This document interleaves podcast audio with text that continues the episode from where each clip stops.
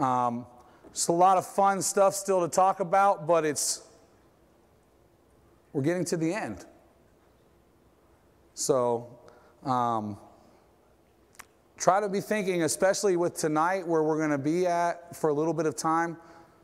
Really try to dial back and think of the things we talked about throughout the whole letter to the Church of Corinth because if you don't keep it in context, you will end up in the wrong spot. I can promise you that. I've been looking at this all day, and if you don't keep it in context, specifically with what even Paul wrote in 1 Corinthians, you will lead yourself to a wrong conclusion.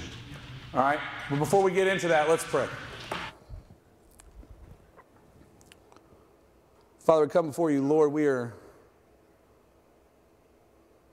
God, we are honored that you left us your word, that you entrusted us with it to, to read it, to do our best to interpret it, to share it with one another with passion and, and zeal. God, I just pray that we never tire of reading your word. I pray that we never lose that fervor to know you deeper and deeper, to know you more and more, to, to try to, even though, even though you are so much greater than anything we can fathom or imagine, God, to try to understand who you are, to try to live the way that you would, to try to submit to you in every single way possible in our lives, God. The, the victory is not by might, not by power, but it's by surrender. Father, I just pray that tonight as we study your word, that you guide us that you're here and, and you're guiding us, God, as we dig into your word tonight. And I pray that we all are willing to share our thoughts, whether right or wrong, whether um, indifferent or not. If there's something that comes up that we think we need to share, God, I pray that we have the courage to do that as well. We thank you so much for your son, for the sacrifice he made on the cross, for the love that he shared with all of us while we were sinners, while we were helpless and while we were even enemies of the cross. You're a good God. I'm grateful that you love us. It's in Jesus' name we pray. Amen. okay. 1 Corinthians 14. I'm going to have to stay behind here. This is unique. I was like going to look at the back of the TV over here. Um, 1 Corinthians 14, verse 26 says, What then, brothers, when you come together, each one has a hymn, a lesson, a revelation, a tongue, or an interpretation. Now, don't forget, the first part of chapter 14 was really the idea of prophecy and tongues. Prophecy and tongues. Now, prophecy was actually better than tongues because prophecy built up the church, while a lot of times with tongues, unless there was an interpreter, it didn't build up anybody, right? Nobody knew what was actually going on in those situations. So remember that. He went through that very detailed right before we got to this part. All right. Let all things be done for building up. That's the whole point of us being here, to build one, one, one another up, to build up the body, to equip the body. If any speak in a tongue, let there be only two or at most three, and each in turn, and let someone interpret. But is there but if there is no one to interpret, let each of them keep silent in the church and speak to himself and to God. So you already see that that part is coming back with this idea of tongues. And let me ask you a quick question. Why do you think he said two or three? Why does he put a number on this? Because he's going to go, he's even going to go over here and he's going to um, repeat that with the prophets, okay? So why do, you, why do you think he said two or three? Any idea? Just sounds like the right number? So they could be understood? Chuck? Well, you get a whole bunch of people speaking at the same time. Nobody. Yeah. He said at most three. Yeah. So he's saying, you know, limit the amount of people that are speaking tongues. Otherwise, you're going to send too many messages all at the same time, and it get people confused. Yeah. When I got to this part of the chapter, I felt I could feel the competition. That's what I could feel. I could feel the competition. Somebody gets up to speak, somebody else got to outdo the next person, then somebody else got to outdo the next person, right? Like there was a competition. Uh, last year at SunQuest, um, I was the keynote. one of the hardest things was the way it got set up. We had a magician who came to do entertainment, okay? And we had an MC who um, preached a lot in that position. And then we had a song leader who, between every song, was preaching as well. By the time I got up to speak, they'd already heard four sermons. The magician did, would do, he would have an hour set, he would do three magic tricks and 45 minutes of sermon. And the same with the song leader. He'd lead a song, he'd have a five minute spot. And it just became talk after talk after talk after talk. And it lost momentum with the kids. They got lost in the amount of information that was being pushed onto them. But you could see that from a competitive standpoint. In fact, I'll never forget the magician, he got down and I'm looking at him, I'm like, man, you did a really good job, but I think you're a better preacher than you are a magician. And he's like, man, I really just set you up. If I were you, this is exactly what I would preach tonight. And I was like, missed everything I was saying, you know. But um, yeah, I think that's, I, I just want you to see the, the competition. Not only are they competing and, and, and admiring certain gifts over others and admiring certain people because they have those gifts, but it seems like there's even a competition every single Sunday. Everything's getting drawn out because more and more people want to get up there, more and more people want to do things. So, verse 29 let two or three prophets speak, and let the others weigh what is said. If a revelation is made to another sitting there, let the first be silent, for you can all prophesy one by one, so that all may learn and all be encouraged. And the spirits of prophets are subject to prophets. You can see again in that competition, right? He's even having to tell them, hey, when you speak, speak one at a time. You see that? You can see there's like this competitive atmosphere that is going on. And I want you to see that before we get to the next few verses because it's going to take a twist. And some of you have already read ahead and know that.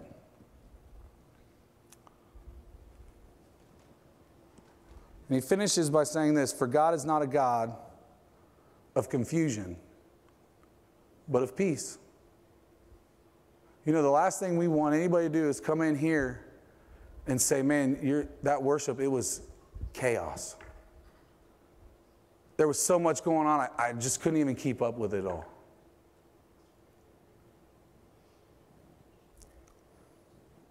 Anybody want to say anything about that before we move on?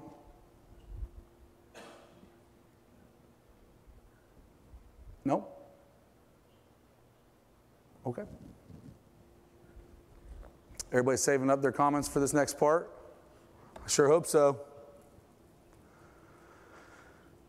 Then he says this As in all the churches of the saints, the women should keep silent in the churches.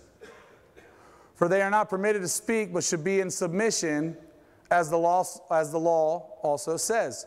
If there is anything they desire to learn, let them ask their husbands at home, for it is shameful for a woman to speak in church. How does that sit with you in context of everything else you've read in 1 Corinthians?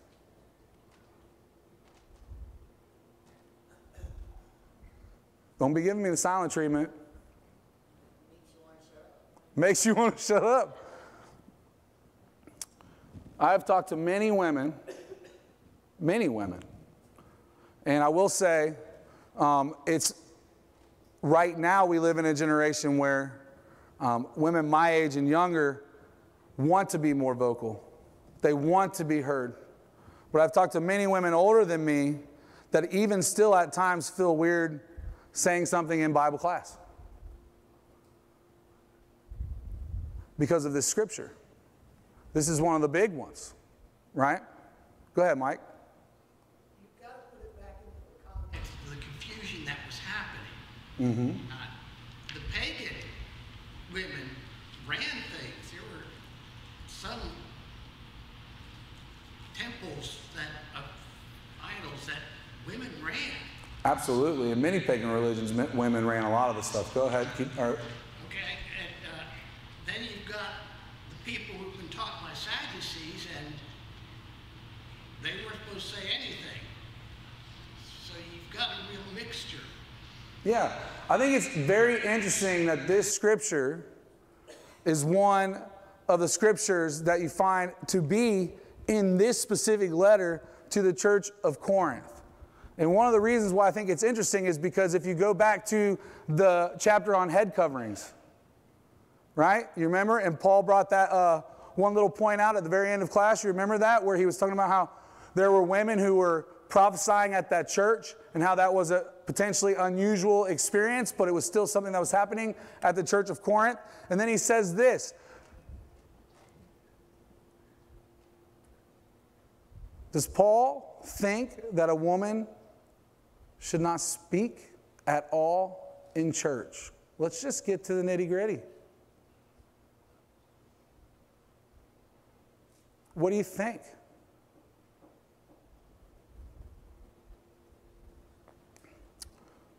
Did he condone women for prophesying? In this letter, he didn't. Right? If we're going to be people who study the Bible, if we're going to be people who keep things in context, your greatest context is in the same writing.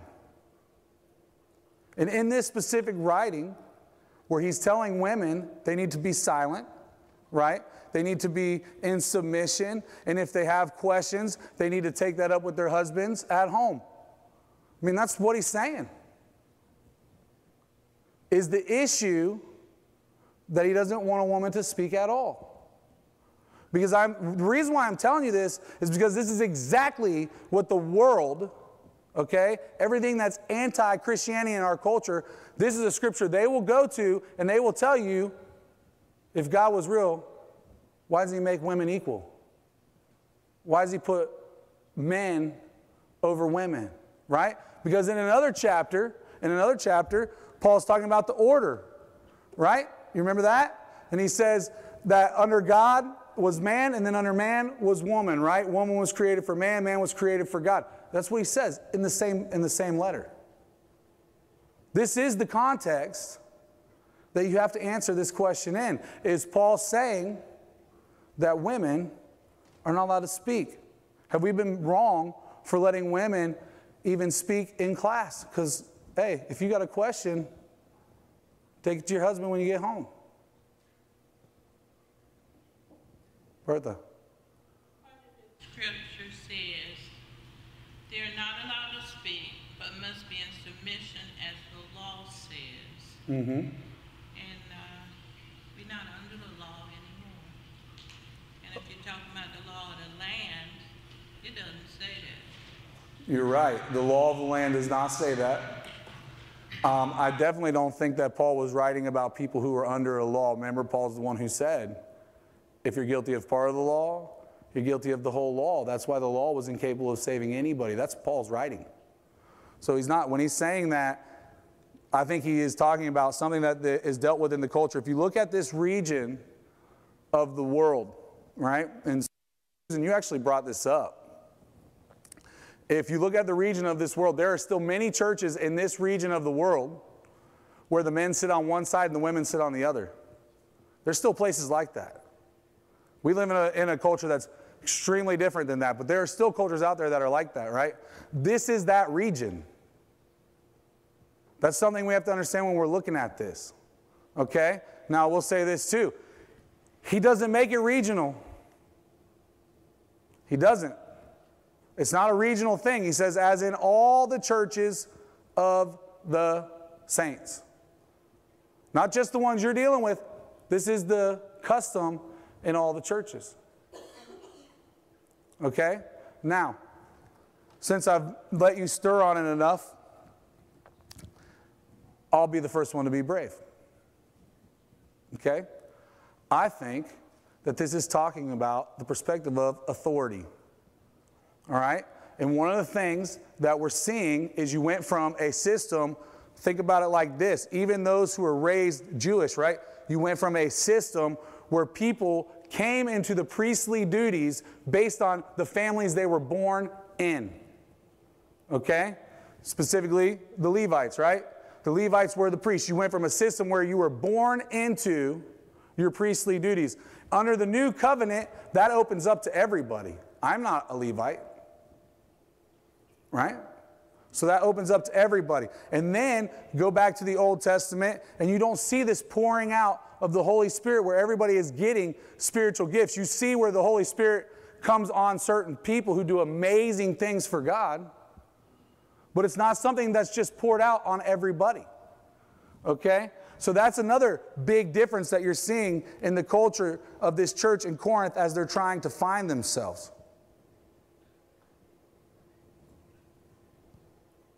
Now, here's where it gets tricky. Imagine living in a culture where we don't have the Bible sitting in front of us. And people are getting up and sharing what God has put on their hearts. Right? Look at what he just advised right before this. He says if there's prophets, no more than two or three at a time, right? In a setting. And what is everybody else supposed to do? They're supposed to question everything that's said. They're supposed to examine everything that's said. They're supposed to dig into everything that's being said, right? So if it's not your turn to speak, you're supposed to be the good listener that's making sure what's said is accurate, lines up.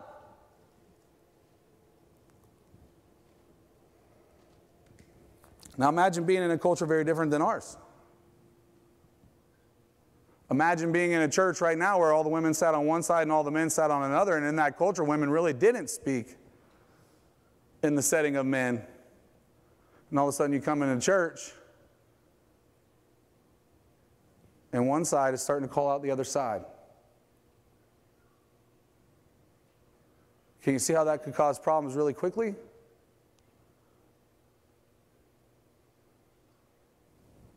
So, I really think, based on the context of one, we know that in this letter, Paul tells women if they're going to prophesy, they need to have a head covering, which would be speaking in church.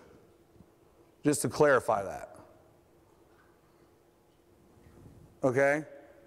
Also, in the context with the same letter where he talks about that women are supposed to be submissive to their husbands.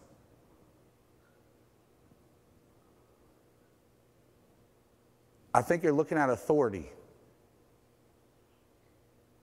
And I think this is something, if, if, I, if I'm being really honest, I think this is something that we're not the only church that needs to really examine everything we're doing and making sure we're doing it as biblically as possible and what is right in the sight of the leadership here. And we have to live by that because there are times where, as you interpret, right, you can come up with a lot of different interpretations. And this is one of those parts of the scripture right now where even in the Church of Christ, there's a lot of different interpretations about what all this means right now. Right? And people are trying to draw the lines on how far is too far. Okay? When I talk to people about this, I always tell them when somebody comes in off the street and they see a woman doing a certain thing, will they look at it and say, she has authority in the church? Authority. Okay? Um, and that's how, that's how, in my interpretation, that's how I would slice this. I don't think it's wrong for you to participate in Bible class. I think that's would be silly to even say. Maybe in a different culture, though, maybe so. I don't know. I, don't, I haven't lived anywhere but here. This is the culture I know. I don't think it's saying that you have a question that you have, unless you have a husband, you can't talk to the elders if you're a woman. I don't see that as any accurate interpretation to this scripture.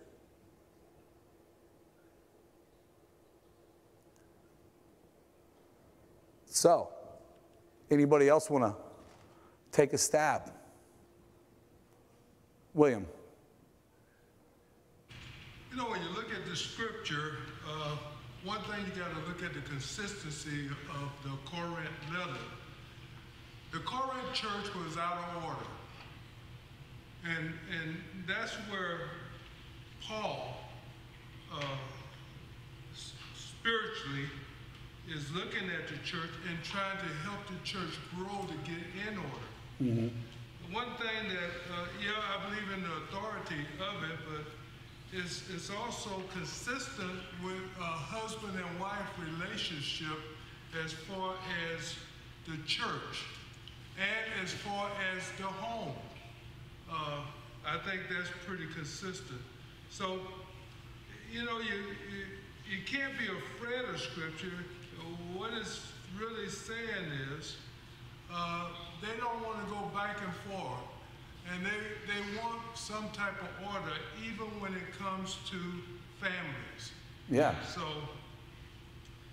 that's that's the that's what I see. But I, I think that sometimes we take things and we take it out of order instead of looking at the message that Paul is trying to share with the Corinth church.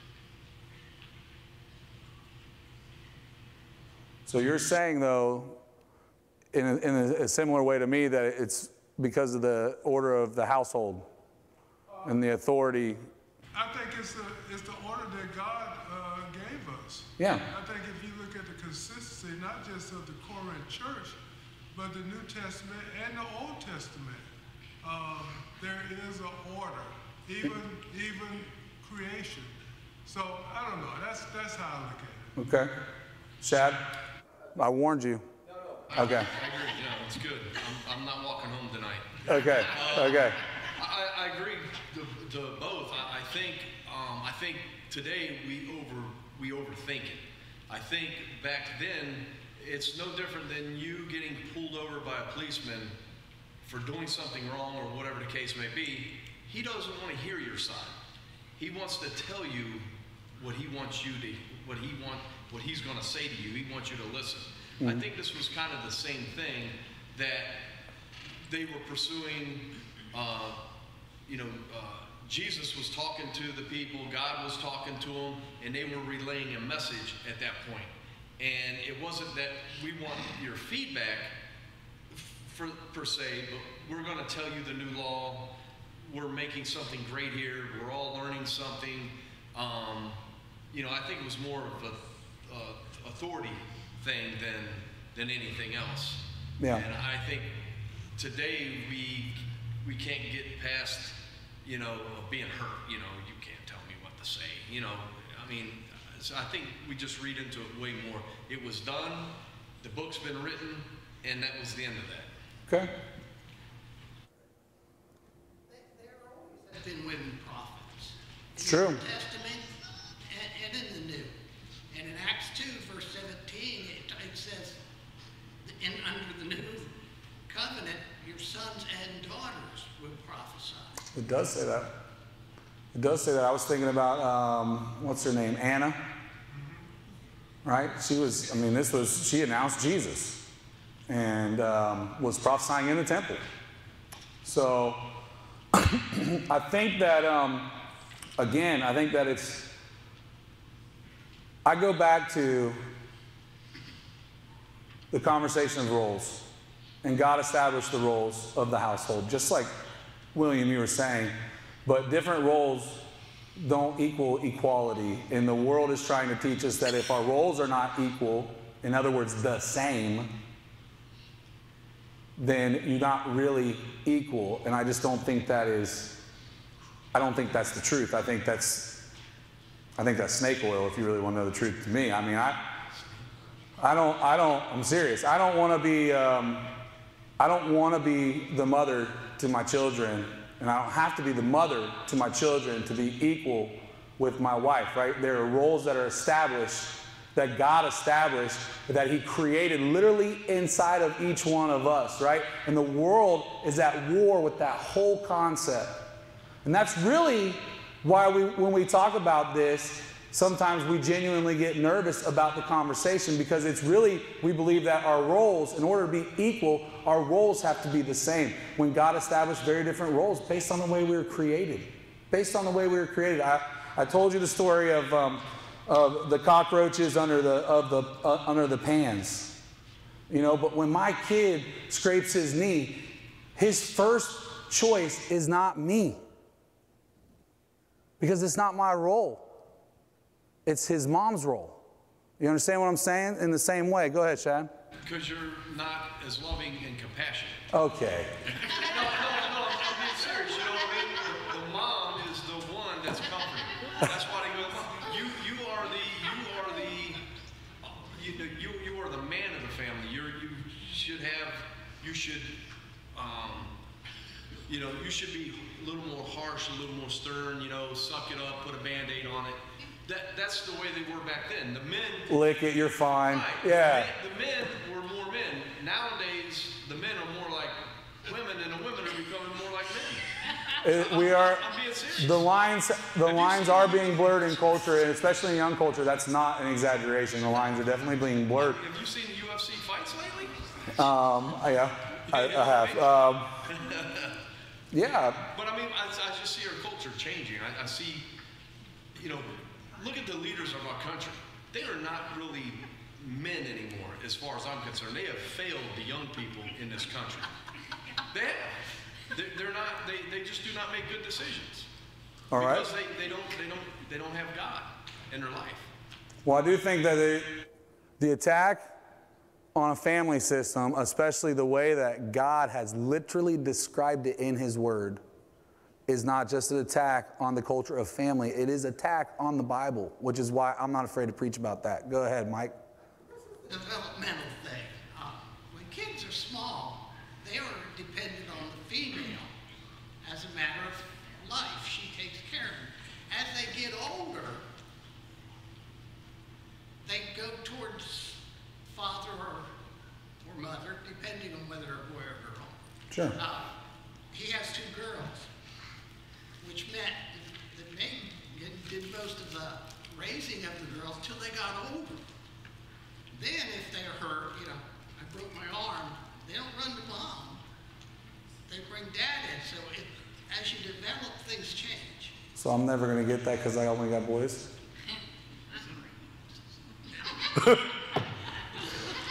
All right.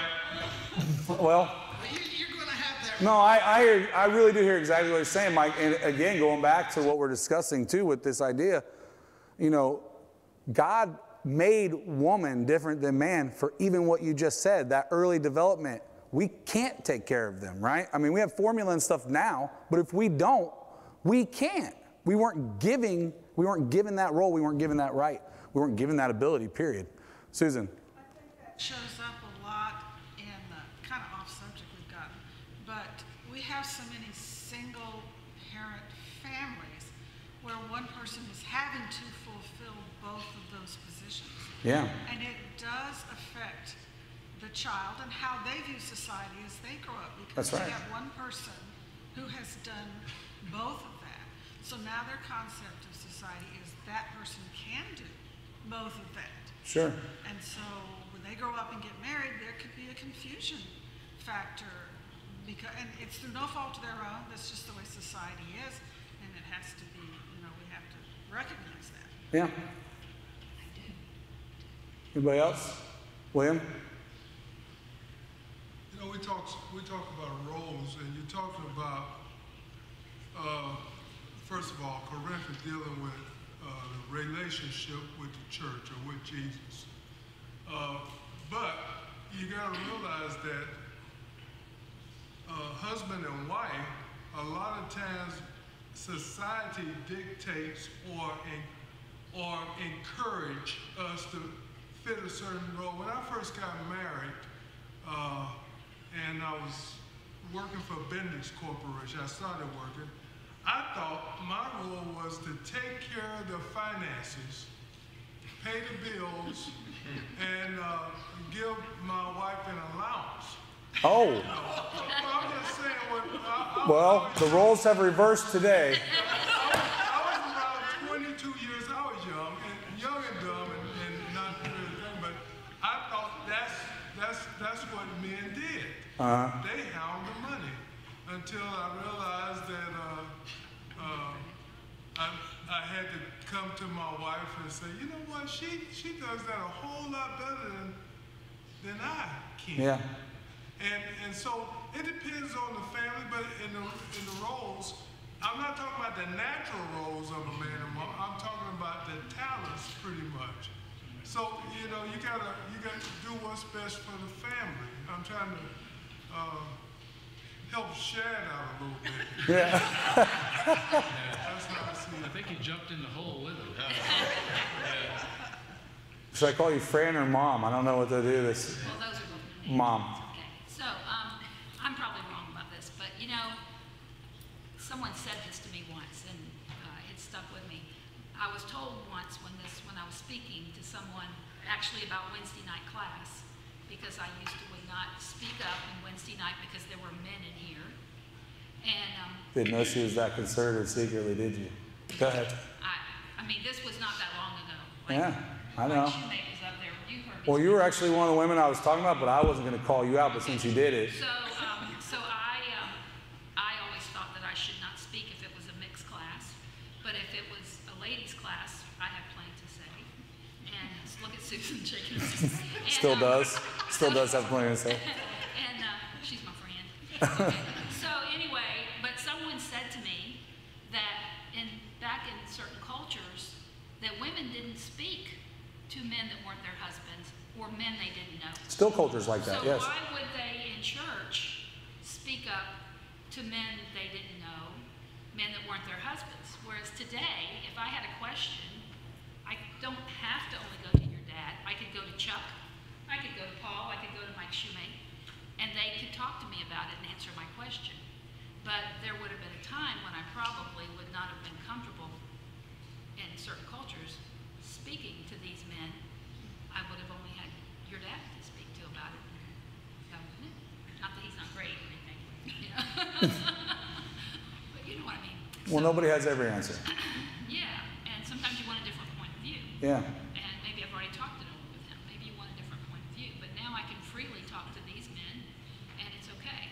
But there would have been cultures when I couldn't have went up to someone else's husband and talked to them and asked them questions. Yeah. Anybody else? Let my mom have the last word. That's dangerous. Yeah, I- think this is good, healthy conversation. You know, I think that sometimes we we understand the concept, and then but we don't know where to you know to draw the line to apply to ourselves. I was, and, and this is even this is just as much off topic as is kind of where we went, but you know, there's even the con, the con, the conversation is had at times because we have a lot of women who teach the kids as they grow up, right? Well, we have some women who get they're not comfortable teaching a boy once he's been baptized. Right? So I don't think that's my decision to make for them. I'll be honest with you. I don't think that's my decision to make for them. I think if they're not comfortable doing it, they shouldn't do it at all. Right? I think that goes back to me, sacrifice to idols and conversations like that. But um, there's, a, there's a lot to this that is not easy. You know, and it's not easy just to make application for everybody either. And from that perspective, right, we have to think about the group collectively. Okay? So you might be really comfortable with something that somebody else is really uncomfortable with. Well, we have to balance that, right? We have to find middle ground in these subjects to make sure that everybody is comfortable with what's going on in our church. I think that's a super important part to this because I don't think anybody can sit here and draw the line perfectly right now that everybody would just say, you know what, that line, that is literally perfect. Good luck, right?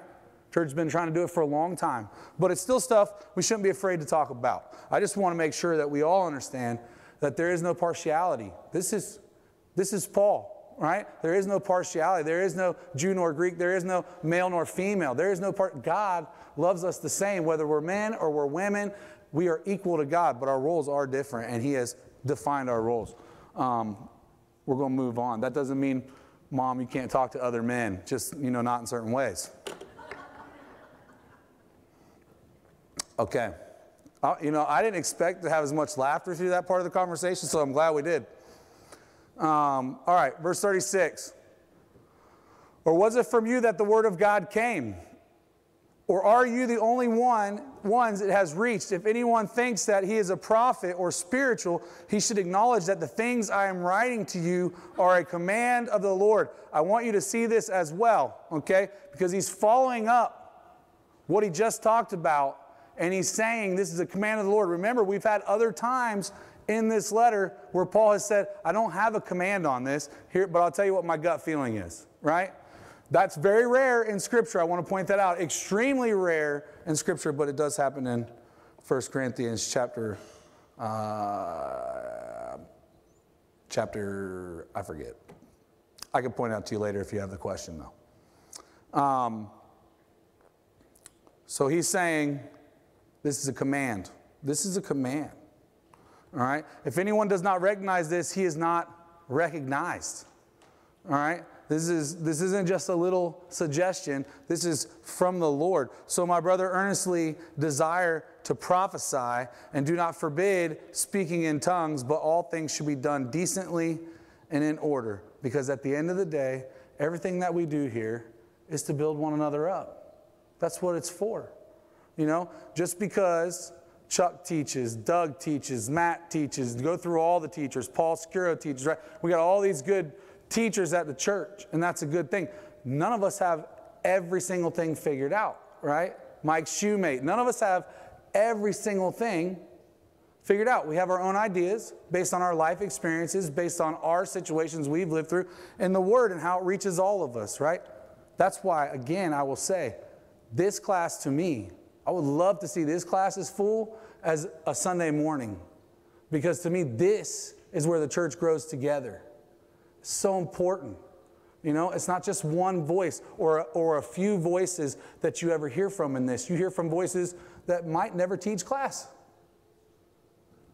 And sometimes those are the best things that are said.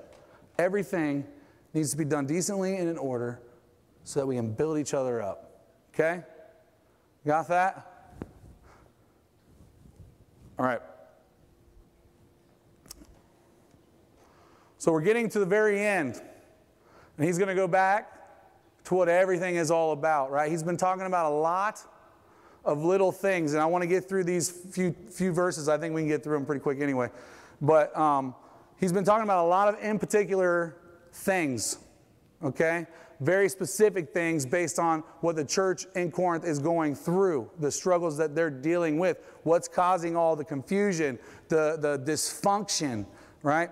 Now he's going to bring it back to the whole point. He's going to remind everybody what the whole point of all of this really is right? Verse 1 of chapter 15. Now I would remind you, brothers, of the gospel I preached to you, which you received, in which you stand, in which you are being saved, if you hold fast to the word I preached to you, unless you believe in vain. So again, the gospel has to be preached, then it has to be received, then you have to stand in it. Right? And that is the process that saves you. You have to stand in it, right? Faith without works is dead. But not only that, you have to hold fast to it. If you ever have somebody tell you, if you've been baptized, you can go do whatever you want because once you're saved, you're always saved, they're going to have a hard time explaining 1 Corinthians chapter 15. You got to hold fast. Okay? And the world is going to come at you in all kinds of different ways. And the older you get, doesn't Things get easier, but things still creep in. Temptation still happens. I haven't grown out of temptation. Has anybody in here completely grown out of temptation? Glad I'm not alone. For I delivered to you as of first importance what I also received that Christ died for our sins in accordance with the scriptures, that he was buried, that he was raised on the third day in accordance with the scriptures, right? That's the gospel. That is what it's all about. If Christ doesn't die for our sins, then there's no lamb that can undo the seal. And all the accusations of Satan are true and against you. You understand what I'm telling you? All your sin, all the things you've been deceived on, whether he deceived you or not, there's still blemishes on your record. There's still actions you created. There's still choices that you made. If Christ doesn't die, that's why I love that, that part of Revelation. He's the only one. He's the only one that could have been the Lamb. That is the gospel right? He had to die, he had to be buried. And on the third day, because of prophecy as well, right? He had to raise. If he was just another good man that died for a good cause, he's not the Son of God. Doesn't make him not a great man. But he did. He rose from the dead, right? And then he goes through this little part right here. I, I want to do a, a sermon series on this part coming up. Everything I got in green. I think that would be a cool little sermon series to do in the near future. But it says, In that he appeared to Cephas, then to the 12. Then he appeared to more than 500 brothers at one time, most of whom are still alive, though some have fallen asleep. Wouldn't it be cool to live in a time where you could talk to eyewitnesses? Not just one, not just one, right? You think this was like a, um, like a club of people, like they met every year to talk about that time they saw Jesus ascend to heaven? Maybe. I bet there were times where you could catch a few of them at once and get eyewitnesses' accounts of what that was like. It'd be so cool to have lived during this time. Right? But some have fallen asleep. All right. Then he appeared to James and all the apostles. Last of all, as to one untimely born, he appeared also to me.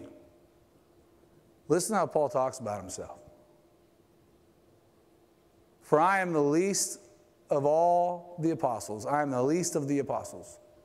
Unworthy to be called an apostle because I persecuted the church of God. How many times do you think he heard that before he wrote that?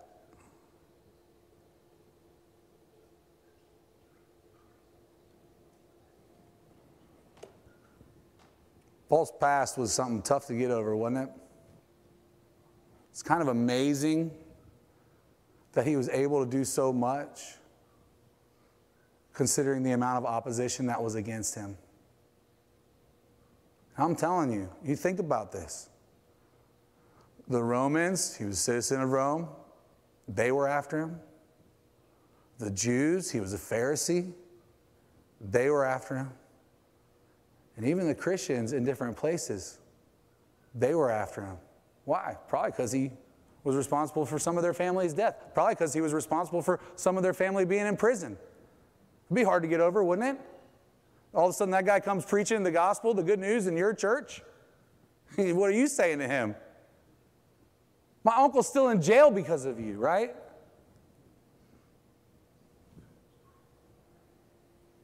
How do you think you're an apostle? But look what he does with it. This is something that I, I really want to learn from Paul. He says, But by the grace of God, I am what I am.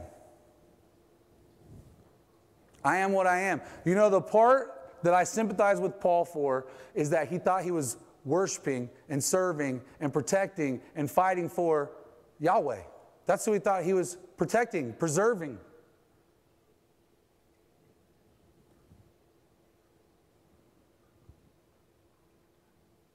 But there's people that were never going to forgive him. I mean, we, we, we've been going through his letters before he dies, before he's killed, while he's in prison facing death. And there's still people in the church. He's in Rome being held right in jail by the Romans, and the Jews and the church are still trying to make things tough for him.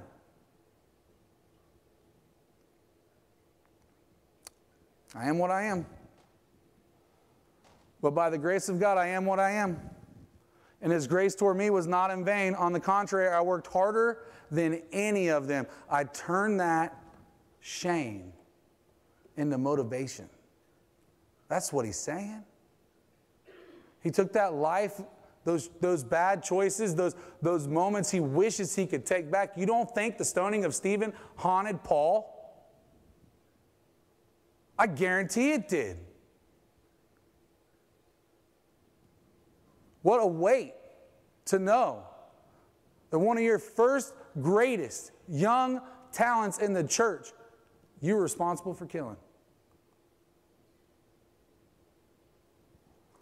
He took that shame and he turned it into motivation and it made him work harder than any of them. And you know what? The fruits of his labor to this day, they show it, don't they? Who wrote more words in the New Testament than Paul? Who had a bigger impact on the beginning of the church than Paul? You ever consider this?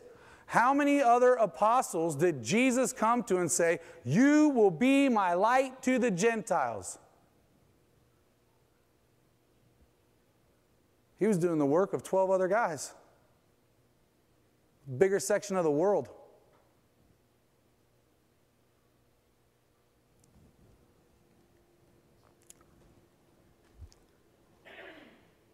And then he, he brings it all back together. He, you know, it's again, you can you can feel that competitive nature, right? He used it for motivation, but but then he shows the proper attitude of a Christian. He says, "But the grace of God that is with me," right? It wasn't really about me.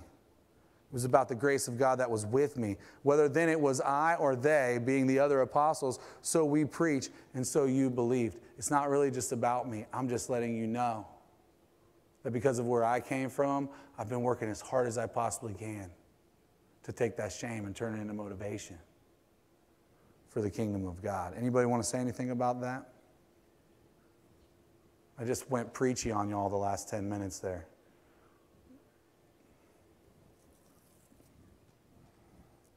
Okay, well, sometimes I guess when that happens, I don't know if I said it really bad or I said it well enough, but we're going to go ahead and end class.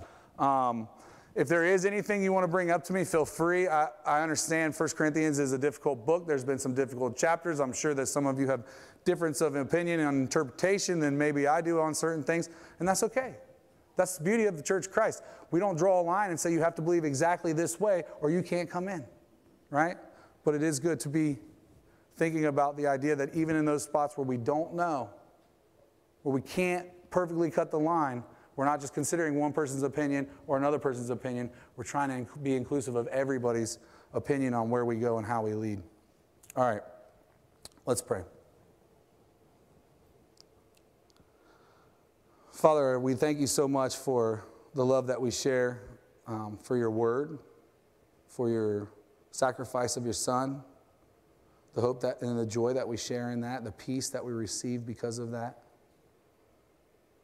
God, I just pray that um, as we tackled some very difficult uh, scriptures through this study in 1 Corinthians, Lord, that uh, we were all encouraged, we were all edified, we were all built up, and, and maybe even challenged. That's okay. It's always good to be challenged, God. Your word is challenging, and I've been studying it for a long time in, in, in my life, and I, I certainly know it, it still challenges me every single day, every single time I read it because your ways are so far above our ways, Lord. And your word reveals that to us all the time. All the time. So easy to tell that a genius wrote this book. It wasn't made by many minds, but it was made by one mind, and that being your mind. God, I just pray that as we go through this week, Lord, that we are people who serve you, people who love you, people who put you first in our life that we concentrate on our families, on our loved ones, on our relationships. And we look for those opportunities to spread your word to this world because that's what it's all about. There's only one name in all of the world that can save, and that's the name of Jesus Christ. God, be with us. Help us to be bold and courageous as we try to follow you, follow in your steps, be in your image take the narrow path. It's in Jesus' name we pray. Amen.